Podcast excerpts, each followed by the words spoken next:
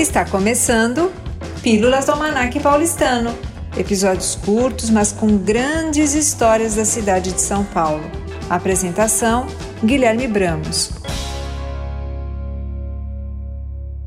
Veridiana, do latim a verdadeira. Veridiana da Silva Prado nasceu em São Paulo no dia 11 de fevereiro de 1825.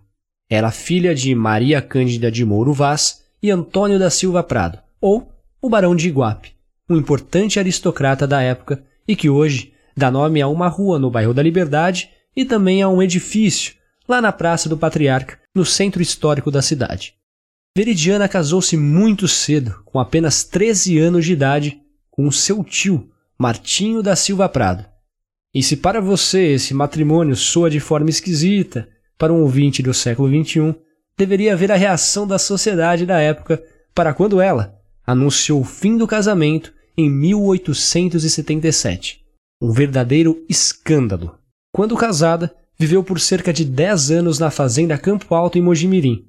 Posteriormente, mudou-se para uma chácara na Rua da Consolação, próximo à igreja de mesmo nome, residindo por lá por mais três décadas. Após sua separação, Veridiana adquiriu um grande terreno no bairro de Santa Cecília, que viria a formar uma chácara batizada de Vila Maria. Foi nessa chácara que em 1884 foi erguido um belo palacete com uma arquitetura renascentista muito influenciada por uma viagem que ela própria fez a Paris. Esse palacete seria o primeiro da Avenida Higienópolis, que abriu caminho para outras grandes construções pelas redondezas.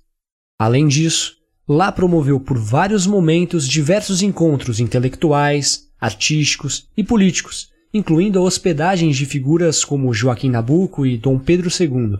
Veridiana exerceu um grande papel na ocupação do bairro Higienópolis e assumiu uma importante liderança na vida social da cidade, continuada por seus herdeiros. Um deles foi Antônio da Silva Prado, que levou o mesmo nome de seu avô e tornou-se o primeiro prefeito da história de São Paulo. Faleceu em 11 de junho de 1910 em seu palacete, que continua de pé, ali na Avenida Higienópolis, número 18. O local hoje é tombado, contempla um importante acervo de obras de arte e se tornou sede do Yacht Clube de Santos.